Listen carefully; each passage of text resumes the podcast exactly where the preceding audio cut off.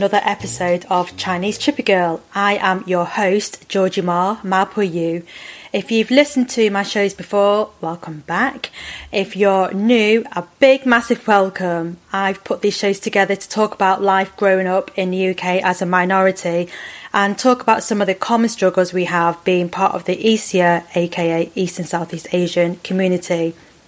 I bring guests on the show to share their experiences, and today's guest, I invite my friend, who is 100% babe, by the way, like all my guests, Isabel. He talks to us about her current journey of raising her baby, multicultural, our thoughts on Filipinos working on the front line as healthcare workers in the UK, and her side hustle, Hat Camp, a coaching program that helps people of colour become leaders.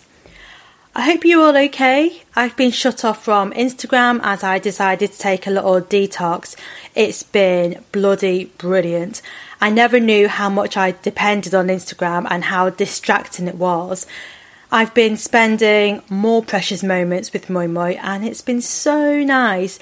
I highly recommend anyone else to take a break if you feel you need to disconnect to reconnect. Anyway, on with the show.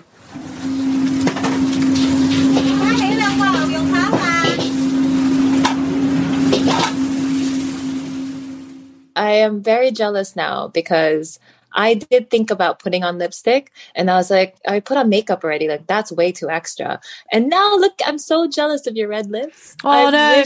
I have only just like, so basically, all I've done is I've just put lipstick on, I've done my eyebrows, I've put my hair in, like, I don't know, I've got mum hair at the moment. But it's fine, but I wasn't looking like this at all. When was the last time we saw each other? You know what? I know when we last seen each other we last saw each other. There was a Chinese New Year supper club. And yes, that's the last time I seen you. And you had only just started dating Rob.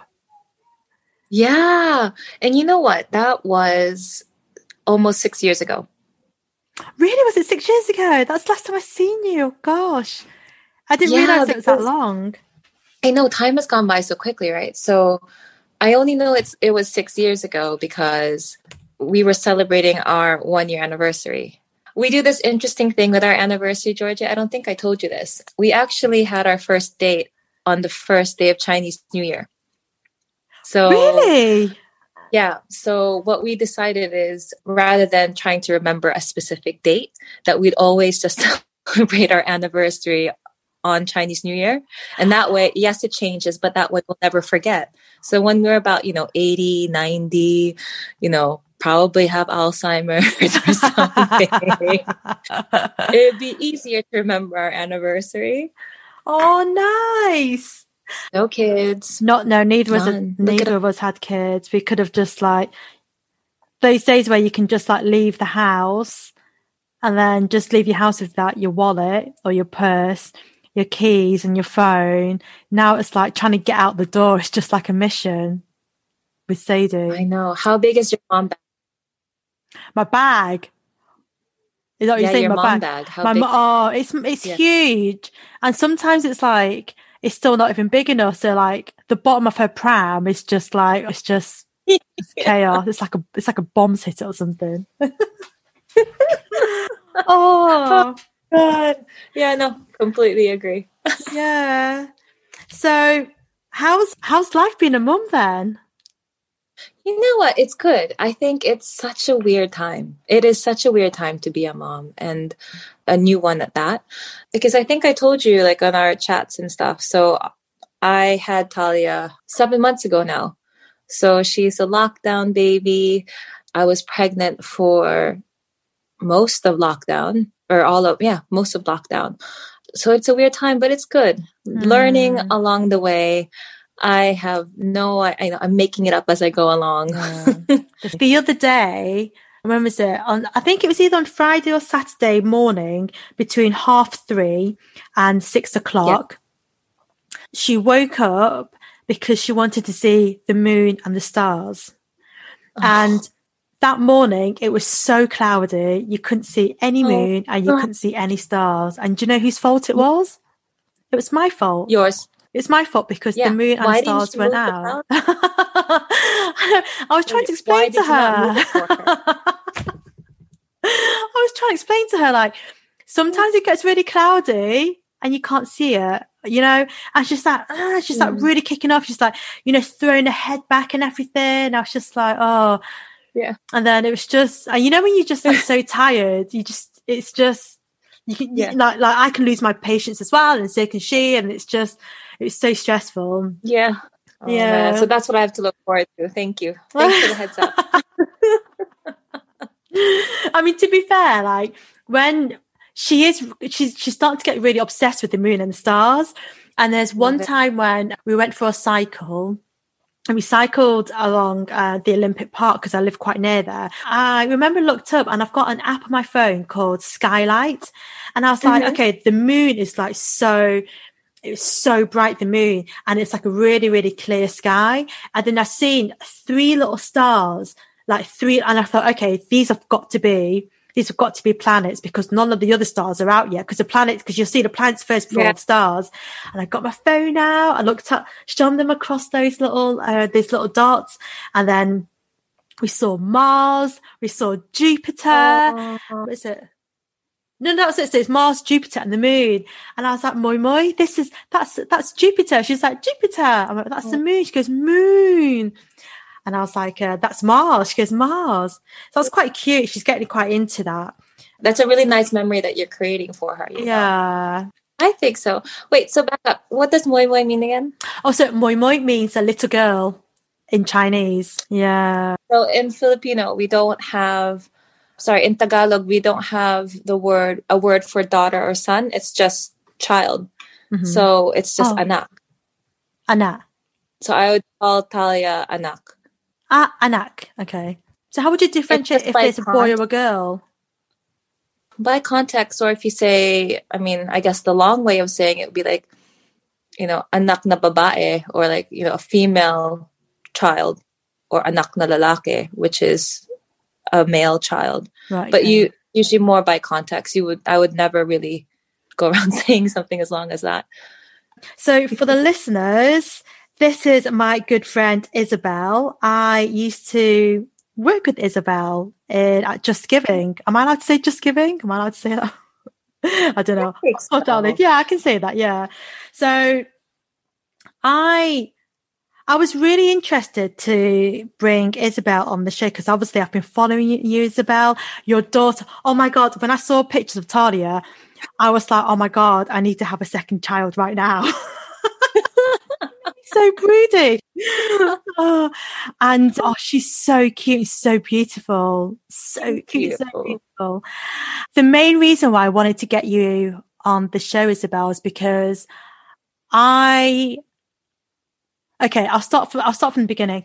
When I launched my first episode of Chinese Chippy Girl and also my Instagram mm-hmm. page, it was more about growing up as a British born Chinese, so BBC. Hand on heart, it was quite siloed. I just kind of focused on that one demographic, the, you know, British born Chinese.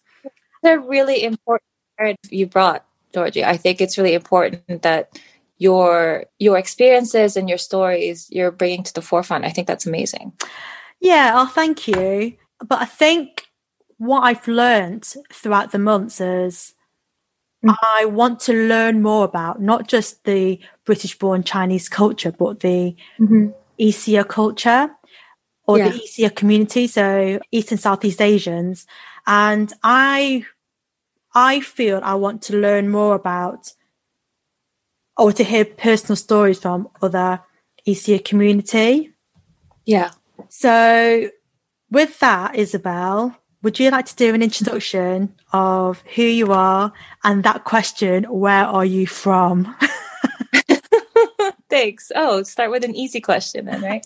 uh, hi, everyone. I'm Isabel. I have been living in London for the last 11 years, and I consider the Philippines home. Now, the reason why I was laughing at what Georgie was saying about, you know, where am I from? So you can probably tell from my accent. I was born in the US, but we moved around a lot growing up as a kid. I've lived in a few different places, but because my family is Filipino. It's probably the place I lived in the longest, with the exception of here in the UK. And also, I grew up very Filipino where wherever we were in the world. So I consider the Philippines home. Oh, do you miss it? I do miss it. I I think as I grow older, I Okay, that's an interesting point. I think it's more of I miss my family a lot. I miss my friends a lot. Do I miss the place? I think I think I do, especially when it's cold. especially in days like this. I could I go, what am I doing here? But I think I miss I miss being in Asia and I miss I miss my home. I miss the Philippines. Yeah. So where's your where's your family then? Like your your parents are they are they here or are they back in Philippines? So my mom um, is back in the Philippines, and my dad and my brother are in the states. Ah, okay. Yeah, so you're all kind of like dotted about. yeah, we are, and that is how we grew up. I mean, you know, growing up, you know, because of my mom's job or my mom's career, we moved around um, quite a lot, and my dad would always well, not always would either work abroad, so like a different area from us, or live with us. So we were all we were quite used to being spread around the world. Ah, cool. I have a question that I have been burning to ask. Go on. an easier person that is not Chinese. Okay, so I'm just going to go for it. Go. Do okay, so it's basically two and one questions. Do people just assume you're Chinese? Like, do they say, "Oh, are you from China? Are you from Hong Kong?" And if so, how does that make you feel? I think the answer is yes, of course. Like when I, I think I was thinking about it, and I think it happens surprisingly more here than anywhere else. And in I the think, UK, and I'm trying to figure out. Yeah, here in the UK, sorry, and I and I'm trying to figure out why that is, and I think it's because when I first moved here, I think people had less experience of other Asian, Southeast Asian cultures and nationalities. And I think that's changing now. I think definitely when we were working together, that was still like the first thing people would ask me, like, "Oh, where is where in China are your parents from?" And I'm like, "Well, nowhere." Because not, I'm not Chinese. And I think it's definitely changing now, especially with just increased awareness of the diversity of mm-hmm. the people here living okay. But, and how did it make me feel? I think when I was quite young, I think I used to just laugh it off. Um, but it always feel like a little, like somewhere deep inside me, I felt a little unsettled. Mm-hmm. And I realized it's because as I grew older, I guess it would make me feel annoyed, make me feel a little bit angry. I think it was just because of the assumption that suddenly a big continent is just one, you know, just been branded with just one I guess, nationality. Yeah. China. Um, when we're much, yeah, which is, you know, we are more diverse than that. And there are so many rich mm. cultures. We really do not look the same. no, definitely not. It's really funny she said, because I, I agree with you. I think, you know, in the UK, it's becoming more diverse. I don't know if it's because I'm living in London, though. I wonder if, if I was living, say, in a different city or in a town, I wonder whether my point of view would change or would be different. Mm-hmm. But I agree with you. I think it is becoming a lot more diverse. But equally, I'm just going to contradict myself saying that though. There's a lot of things where I think people mm. just assume that we are all just like we're all the same. I remember when I watched Great British Bake Off when I had the Japan week, that particular show was based was themed about Japan Week, and I remember the the first task mm-hmm. that the contestants had to do. They had to create a steamed bun. Now already the steamed bun is is Chinese. It's not Japanese. I was about to say yeah, because yeah. I think the steamed buns I think originated in China in the third century.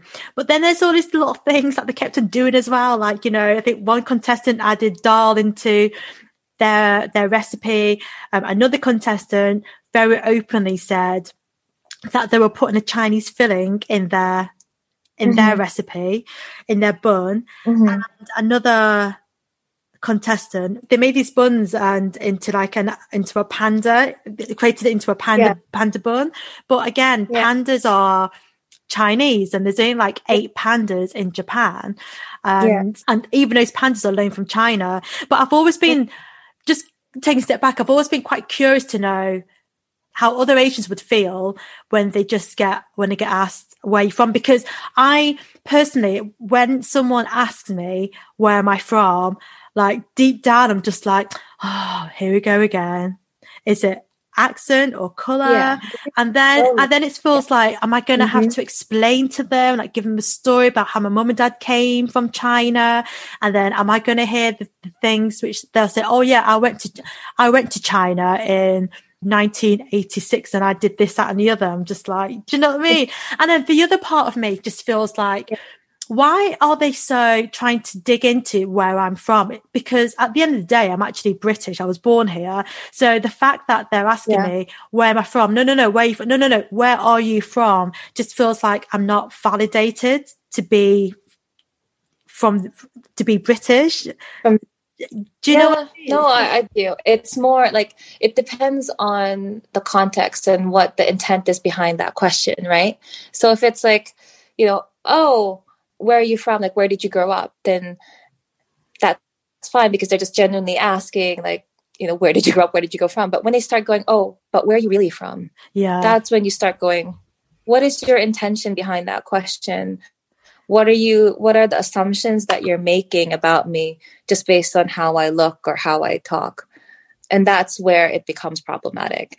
I think it was a few years ago, right?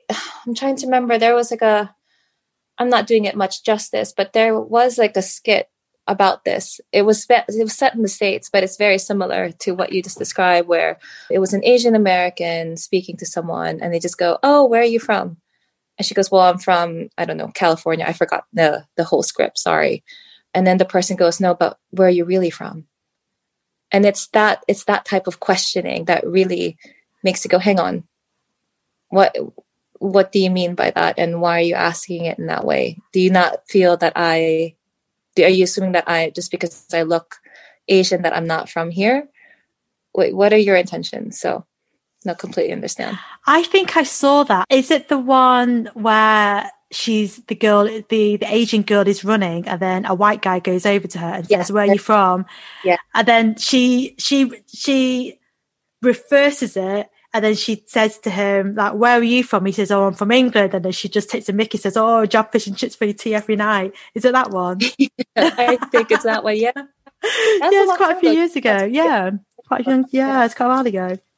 But, uh, but I think that shows, though, like that not, not much has changed since then. No.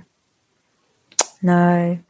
It's and, such a, yeah, it's just such a weird question. It's, it's a question which I don't like being asked, especially, well, especially from someone who I don't know. And mm-hmm. it's just, I don't know. It, and I think it, it's, it's never really made me feel that, that comfortable. And it's, it's one of those questions where already like deep down I, I like in, in my heart I just start feeling anxious. Um, sorry I feel bad mm. because I did actually just ask you where are you from. Now I'm saying oh yeah I feel really nervous about these questions. But it's um but it's just yeah it's so it, i think for me it's, it's only because i sometimes feel like i have to really justify why i'm british. Like, I, I remember there's times when i was like but I am British because I was born in Macclesfield Hospital and I went to school here. Mm. And but what that's really interesting though. So why do you feel like you need to justify all of that to someone? Is it because of the, just the question or is it the follow-up questions or is it their actions i think just at that moment because already i don't like the i i feel anxious about the question like where no no but where are you really from where are your parents from and then they'll be like when did they come here and i'm just like oh i don't even mm. know you i don't want to i just don't want to i just want to get away from the situation so it's yeah. just quite for me it's just quite an uncomfortable that's probably a better word it's an uncomfortable situation to be in sometimes. I mean, mm. to be fair, it depends. Like if it's like someone that that's quite genuine and just wants to know, like you know, or if they just want to know where my accent's from, then. But it's only when mm-hmm. I'm like, oh, I'm from Macclesfield. No, no, where you from? And it's just, oh, it's just like, shut up. Follow up. no, no, no. But you know what they're getting at, yeah. and I think it makes a lot of us in the community uncomfortable because if the situation was reversed, just like in that skit, would we even be asking those questions? Would people be asking those questions of each other if they come from a particular background that's not, mm. You know, they come from a more white background?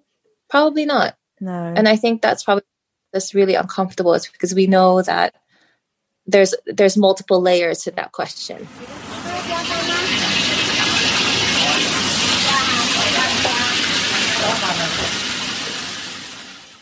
Hello, I'm going to do that really annoying thing where I interrupt your ears. I really hope you're enjoying the show. If so, please do subscribe on whatever pod platform you're listening to this on. And if you're listening to this on Apple Podcasts, please give me a five star review. And uh, thank you so much to Becca Lamb and Can't Leave Without Nickname for their recent review. It really brought a smile to my face. You can also find me on Instagram, Chinese Chippy Girl. Okay, now let's get back to the show.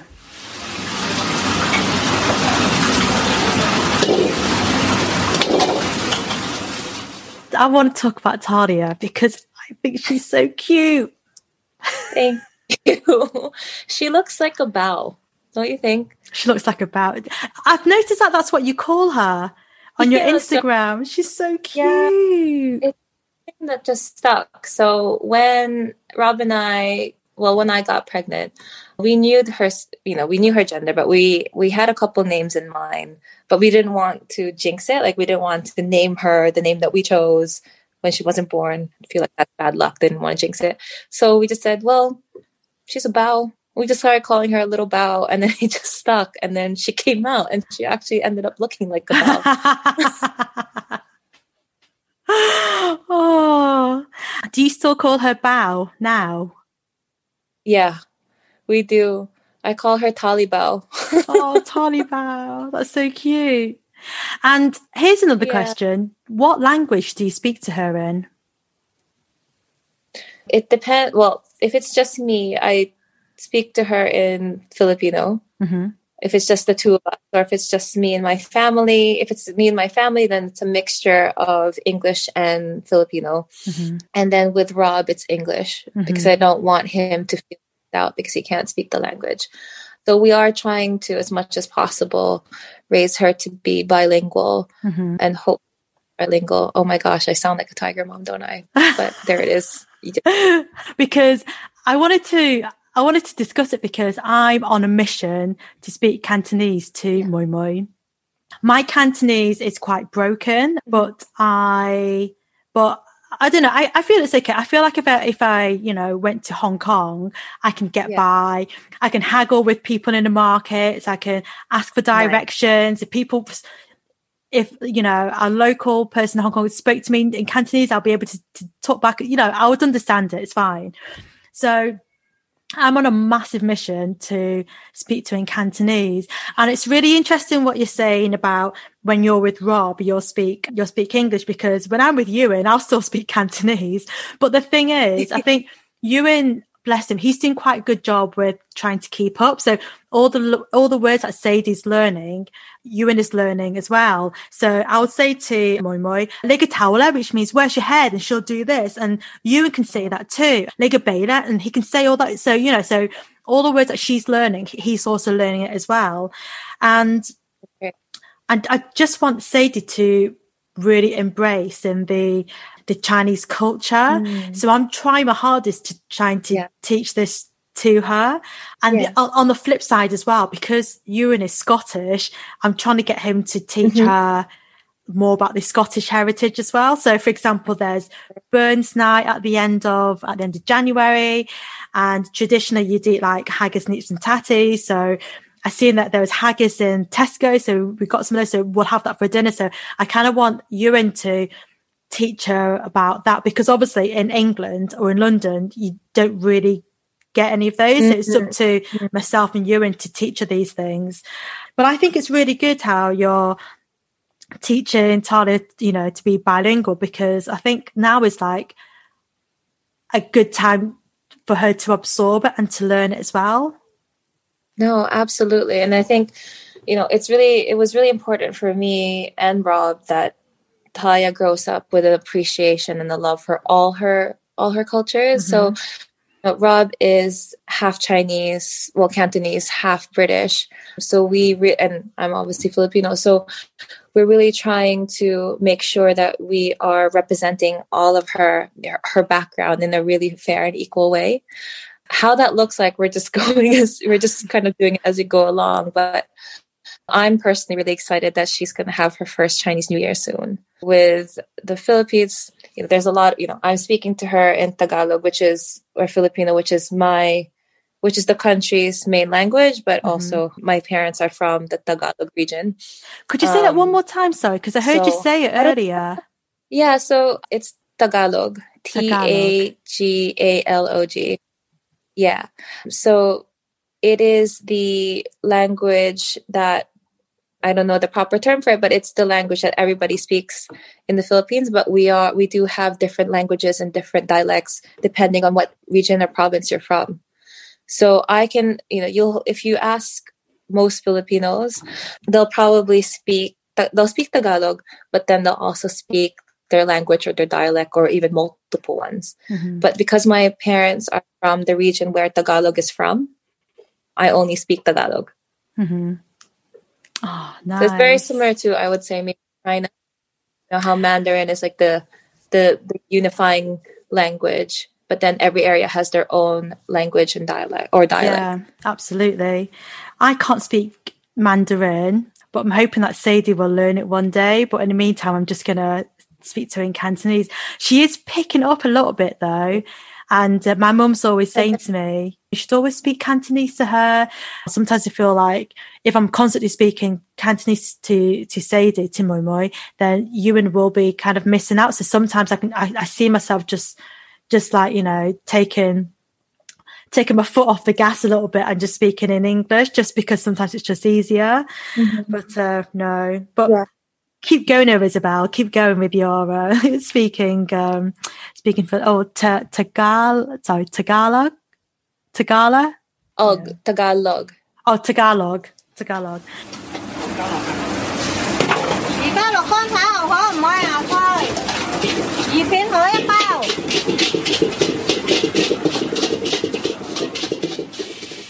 The other thing I want to speak to you about was, which I was quite interested in, is that since this pandemic, I've mm-hmm. I've been following. Actually, rewind back a little bit. I met with Alvin from End the Virus of Racism. He's just yeah. such an inspiring person, and he's such a good ambassador, such a good voice for the ESEA community. And yeah. I remember reading his tweet on Instagram that there's been more Filipino frontline workers who've died working yeah. in, for an NHS than in Philippines itself. And I think this was back in May or June or something. Mm-hmm. When I read that, I was just like, I don't understand what this means. I don't know if I've just been really silly about it, but I, was thinking, what do you mean? So they're, they're more at risk of dying. Is that because they've been ignored or is it because their bodies can't handle, you know, they don't have the antibodies? And then I was doing like a little bit more research and this really, this, this, this bit actually really upset me. So there's been a lot of Filipinos who come into work in the UK, not just Filipinos, but, you know, other mm. East and Southeast Asians. And some of the workers have been, from what I've been reading, some of the workers have been bullied, like they are more at risk to work as a frontline compared to their white counterparts. And I was reading this um, article. There was a girl who basically a diary of a, a Filipino nurse. She mm. didn't say what I'm just saying she, it might even be a he, but the nurse mm-hmm. didn't identify themselves. They wanted to become anonymous. But what they were mm. Basically saying was they moved to the UK because they thought, great, I'm going to go to the UK. I'm going to be an NHS worker and I'm going to you know, have a really mm-hmm. good career, really good life in the UK. But the reality is mm-hmm. they've come to work in a UK hospital. The managers, probably white, I don't know, just give them all the shit jobs. And and it's just all the jobs where they are now more at risk of being in contact mm-hmm. With someone with COVID. And it's not even just that, they haven't got the right the right PPE. I think because I just wanted to learn more like why Filipino workers are more at risk of dying, and that's that's basically why they've just been treated really unfairly. And the other thing that I I noticed was the Filipinos are third most represented nationality to work in the healthcare in the UK healthcare. And I think there's about mm. just over 22,000 Filipinos in the UK working in front, working as a healthcare worker. Just looking at some of the numbers, 2% of NHS workers are Filipinos. However, mm-hmm. from all the NHS workers who have died, 25% of them are Filipinos. And that's just like, and there's been so much. Yeah. Yeah. Sorry, you were saying there's. Oh, no, no. Yeah. Been... There's just been, I don't know, there's just been there's been there's been noise about this. There's been noise about it from the ESEA community. That Alvin has really been posting so much stuff about this as well. Mm. So there's mm. been a lot of noise, a lot of tension for for the ESEA community, but from the wider the wider picture, you know, mm-hmm. the mainstream media, they haven't really been focusing on that. I mean, even no, there hasn't been much focus on you know, the fact that people who work in the NHS who tend to succumb, you know, who are die because of COVID in the front lines tend to be from the BAME community. That in itself hasn't been really publicized as much as I think it should be. But absolutely, there has been very little in the mainstream media about how Filipinos have been one of the most affected by by COVID in the NHS or in the front line here in the UK.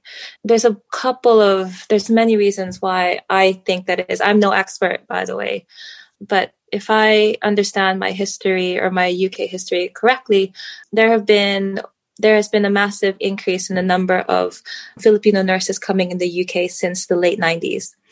That's, I mean, Filipinos have been coming to to migrate here into the UK, you know, for years, but it really was in the last in the late 90s where there was a big wave of Filipino nurses coming to the UK.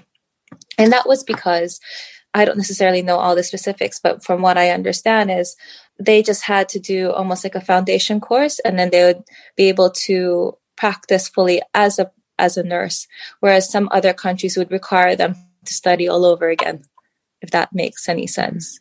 So, you know, over the years, there have just been more and more Filipinos coming to live in the UK as nurses. And you're right, I think I saw a figure between, yeah, 20, I saw 40, but it could be between 20 and 40,000 nurses working in the NHS. And there's now about a quarter of a million UK Filipinos here in the UK. So we're a growing community. And I'm just trying to, I was also, when we talked about different topics that we could, we could speak about today, this is the one that hits home. And I think it hits home for a number of reasons. I think it's that you know, if we address the, the fact that there are more Filipino frontliners dying than any other nationality, I was reading some things from, for example, like the Filipino Nurses Association, and they've kind of highlighted several reasons. You know, the first is that for some reason, they are the ones who are put in the more high risk situations, high risk, yeah, high risk situations than any other, I guess, ethnic group. A majority of these nurses are here on a visa. There's a lot. There's whether it could be that their managers feel like they can tell them to put themselves more at risk because they're here on a temporary basis, or if the workers themselves feel like they can't refuse because they're on a here on a temporary basis, that could be another reason. But I think you know there's multiple reasons, but I think it boils down to the fact that there is a power imbalance mm. within. There's a power imbalance at play, and it's not necessarily one that's talked about. I was really shocked to to read about this. I also think okay, so I'm just going to compare this to like an office worker. So because what mm-hmm. you're saying is some of the the Filipino nurses are are on a visa, if I can bring this back to say I'd say a normal a normal a nine to five job, it, it's kind of like a temp staff or contractor. Yeah. And I've been in I've been in companies where the temp staff and the contract staff, they'll just be treated like like crap. and they'll get all like nobody really wants to get to know them because they'll know that they're already here for like one week, one month, six months, whatever. They don't get mm. respected. Mm. They just get all the crap jobs.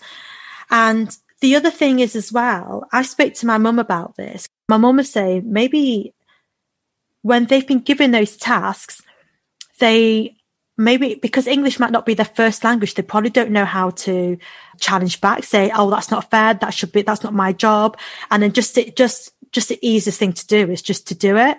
And it's really interesting because it because when my mum was telling me about this, she was telling me, sorry, I'm not trying to digress the conversation to anything else, but she was telling me like one of the reasons why she didn't really encourage us, us to speak up when we were kids. Is because they didn't know how to to speak up. Like they didn't know the english language. And maybe from a filipino or from an indonesian or from you know from a non-british speaking person that's probably why they've just done it and i think your mom has a point around being unable to challenge i'm not necessarily sure if it's because of a language barrier so really really rough history of the philippines we were colonized by spain for a few hundred years and then we were part of the American Commonwealth up until the end of World War II. So we actually, English is the business language of the Philippines.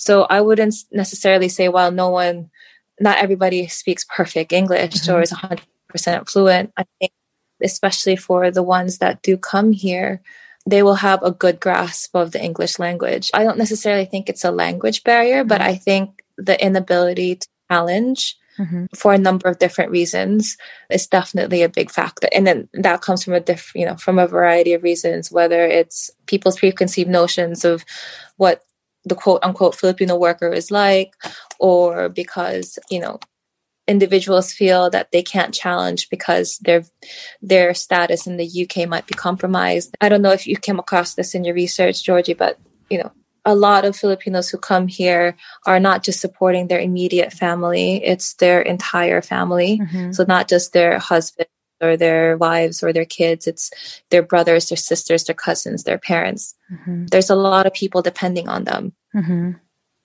I don't think that's necessarily something that a lot of people here in the UK realize that they're sustaining, you know, they're heroes in so many ways, not just because they're in the front line, but because they're trying to support the people that they love back home. Mm.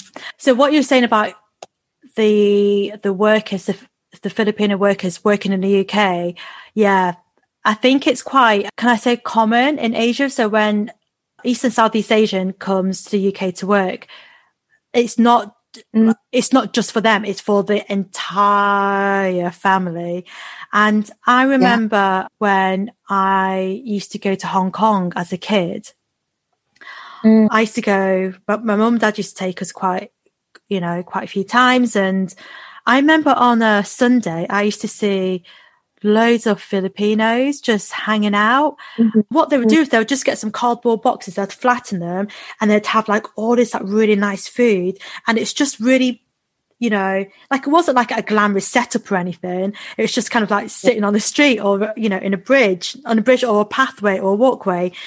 I'd walk past them. And then after a while, you kind mm. of like may I make eye contact, then you start speaking to them.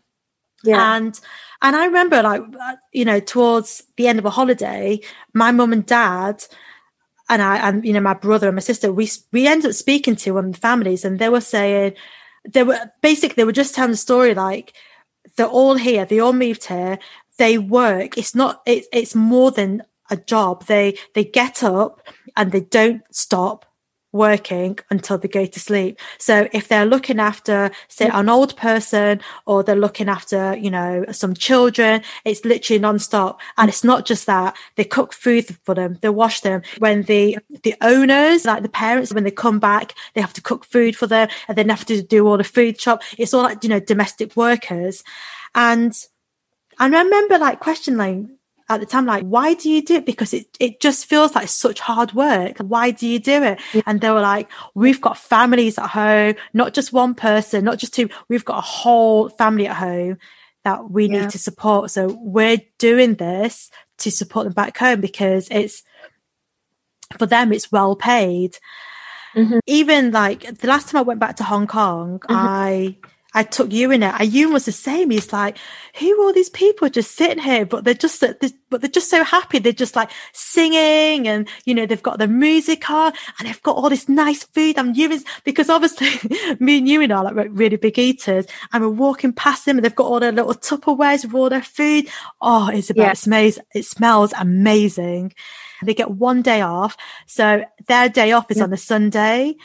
And Oh, this one they all meet up, right? yeah. But I was Yeah, doing and then- um sorry, go on.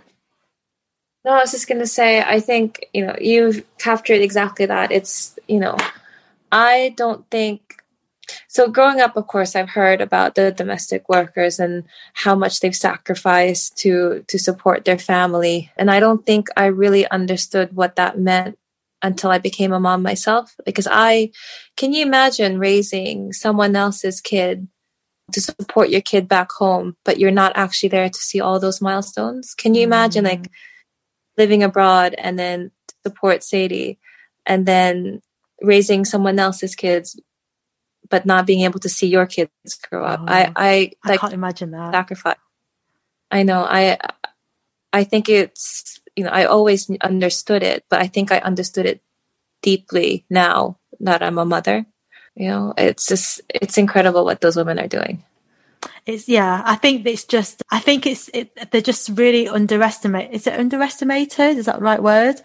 Underestimated how much work that they do. And my my brother in law, his mum lived in Hong Kong, and he had uh, a Filipino worker as well. I think she's Filipino. Basically, in in Cantonese, you call them ban moi, and it's basically it means to domestic worker. And when my brother-in-law's mum, who had the ban moi, when she was off on a Sunday, they would need two members of the family to come into the house to do the work. That's two people. They would need it would need two people to lift my brother-in-law's mum into the bath. It would take two people to bath her. It would take two people to get her out. It would take two people to do this, two people to do that. But and then that's just on one day. But imagine the worker that they had, who's a, a young girl. She's doing mm. it all on her own, and it's not just that. She's looking after her. She's doing all the all the all the washing, all the laundry, Yeah.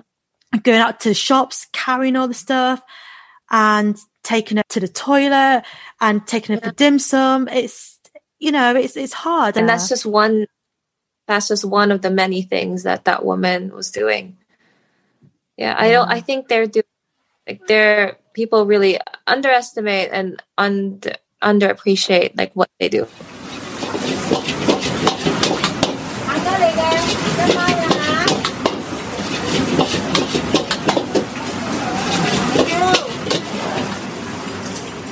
Do you think you would ever move back to asia?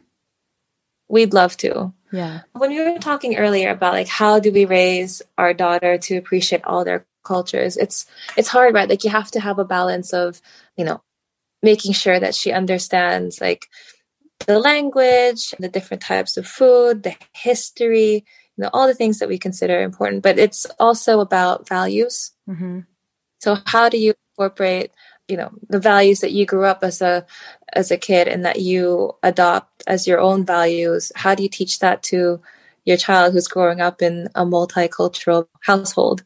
Yeah. I think and we were thinking about how yeah, living in Asia would really bring back those those you know, really bring those values home, but also it helps her have a more worldly perspective and just have a different view on thing on yeah, view on things and view in the world.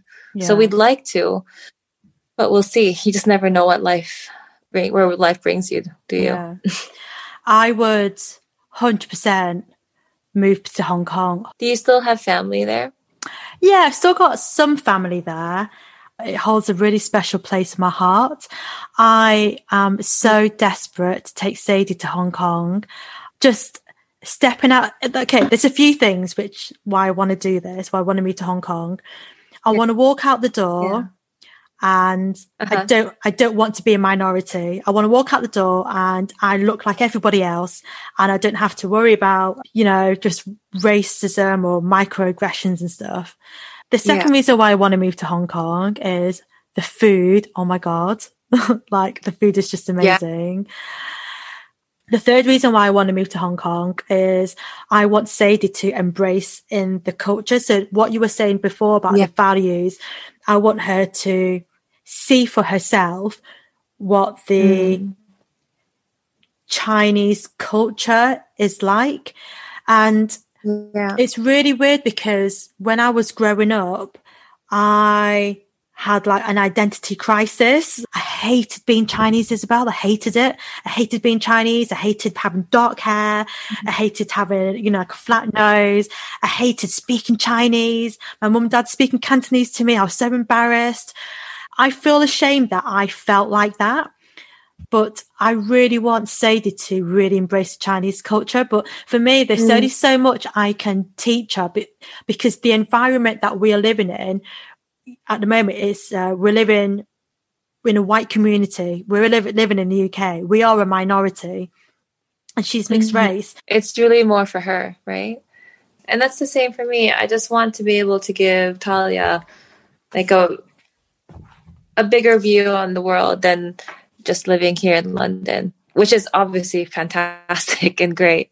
But it's just offering her a different viewpoint. And I think that's the kind of lessons that that really help shape like at least me personally shape my my own viewpoint and help me shape my own values. Mhm. So I want to be able to give her that opportunity to do that. Yeah. I've got a question, Isabel. Since Mm. you've become a mum, how much has that changed you? And how much has that changed your your priorities in your life? Oh my goodness. I think it has completely changed. I think, you know, I'm still coming, not coming to terms, but I'm still getting used to the fact that I am a mom. I think everybody, you know, I think what nobody talks about is how much your identity changes when you become a mom. I think I was really prepared with this is what to expect when you're giving birth, or this is, you know, how to change a diaper, how to feed a baby, you know. I was quite prepared for that, but I didn't necessarily prepare for the emotional changes, but also the fact that my identity, which is very much, you know, very much around me, my career, my future, has changed completely now to what can I do to make sure that Talia has the best life I can give her? And that's completely different. I was very much thinking about myself, whereas now I'm thinking about others. Sorry, about my daughter. And that's a very different mindset. So, no, it's completely changed the way I view things, the way that I plan for the future, everything. What about you? There's goods and bads. I've planning for the future because of just recent because of the pandemic and hate crime that has mm. occurred on East and Southeast Asia. It's made me quite Yeah. anxious about her future. And I've spoken about this in my previous pods as well, where the main reason why I'm doing uh, these episodes and um, Mhm. putting out content on my Chinese Chippy Girl page is because I'm learning how to speak up because I want her to see that I am speaking up so she can do it too. But so it's so yes, it's changed me in in that way, but it's it, but in some parts it's changed me like it's it's it's made me be uh, more organized because I just have to be.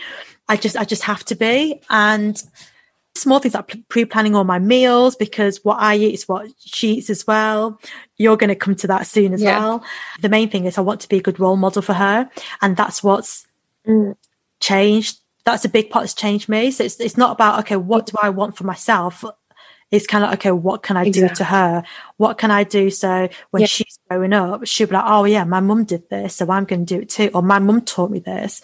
So yeah, it's such a big thing, but it's Yeah. amazing though. I just, oh, I just love being a mum. Apart from that time when she was like kicking off and screaming at me for not not moving the clouds out of the way so she could see the moon and stars.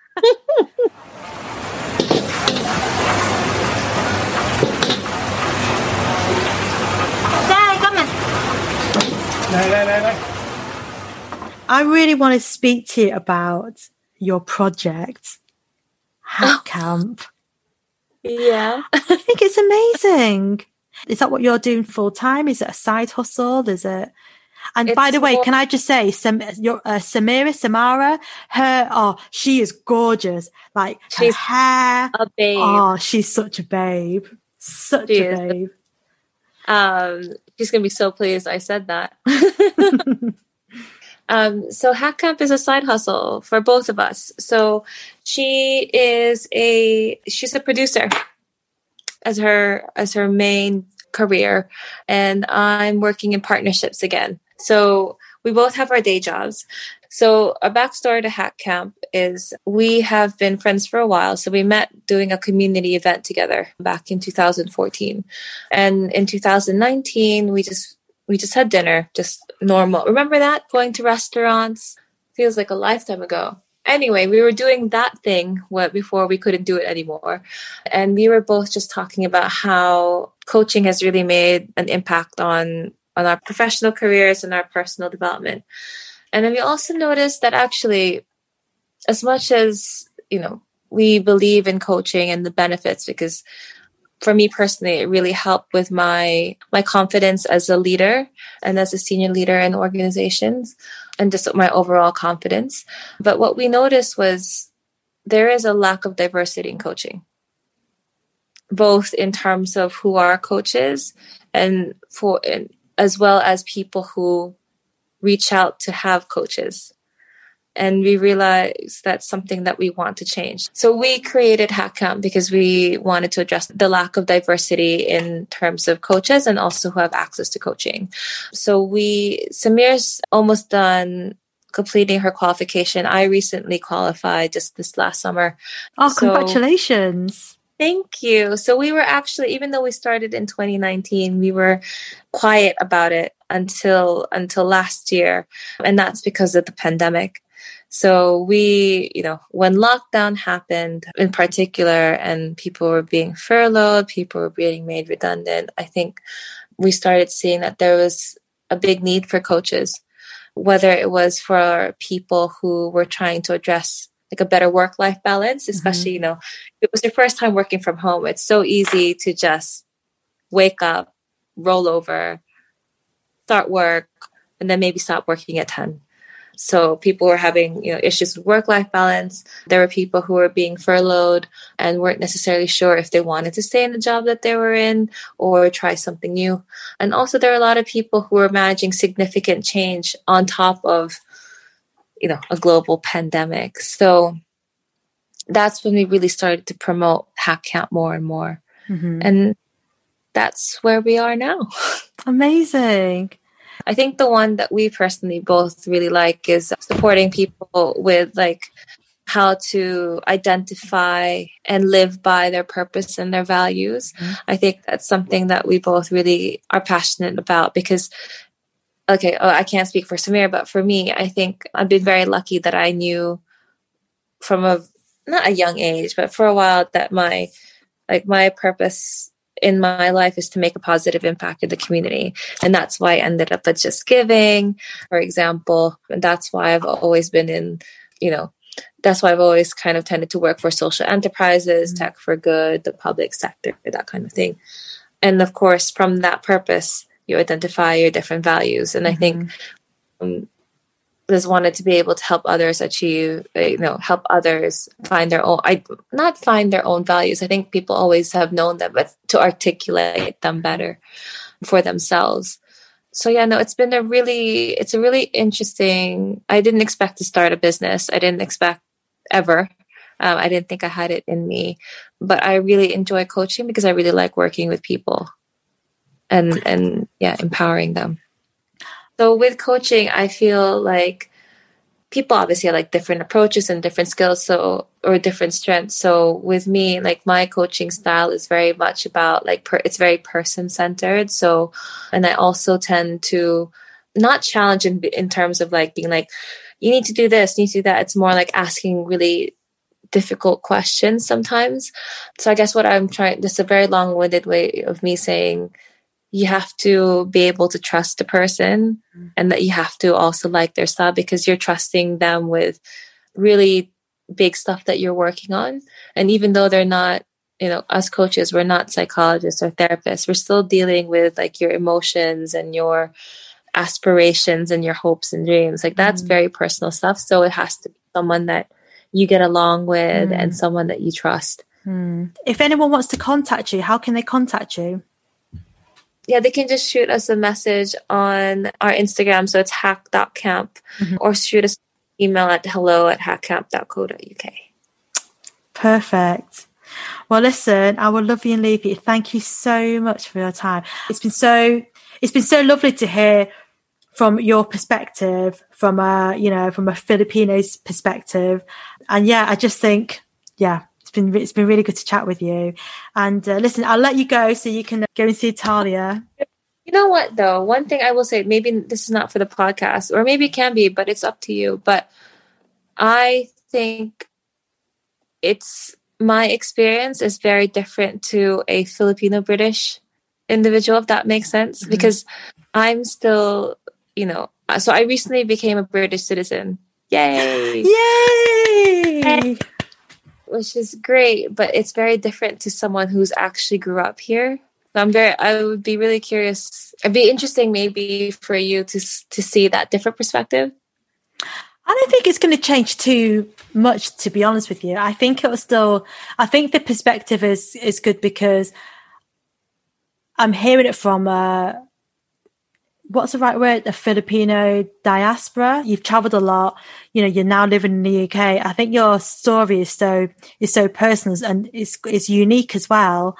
And I think it's just good to hear more of it. Just good to chat to you. I know It's it's been been, so long. good. It's been I know it's been so long. When we all get vaccinated, we can all go for dim sum and have a play date with Sadie and Talia. Yes, yes, please. I'd love that. I would love that. Thank you so much. Bye. Thank you so much. Bye. Bye, Isabel. Bye.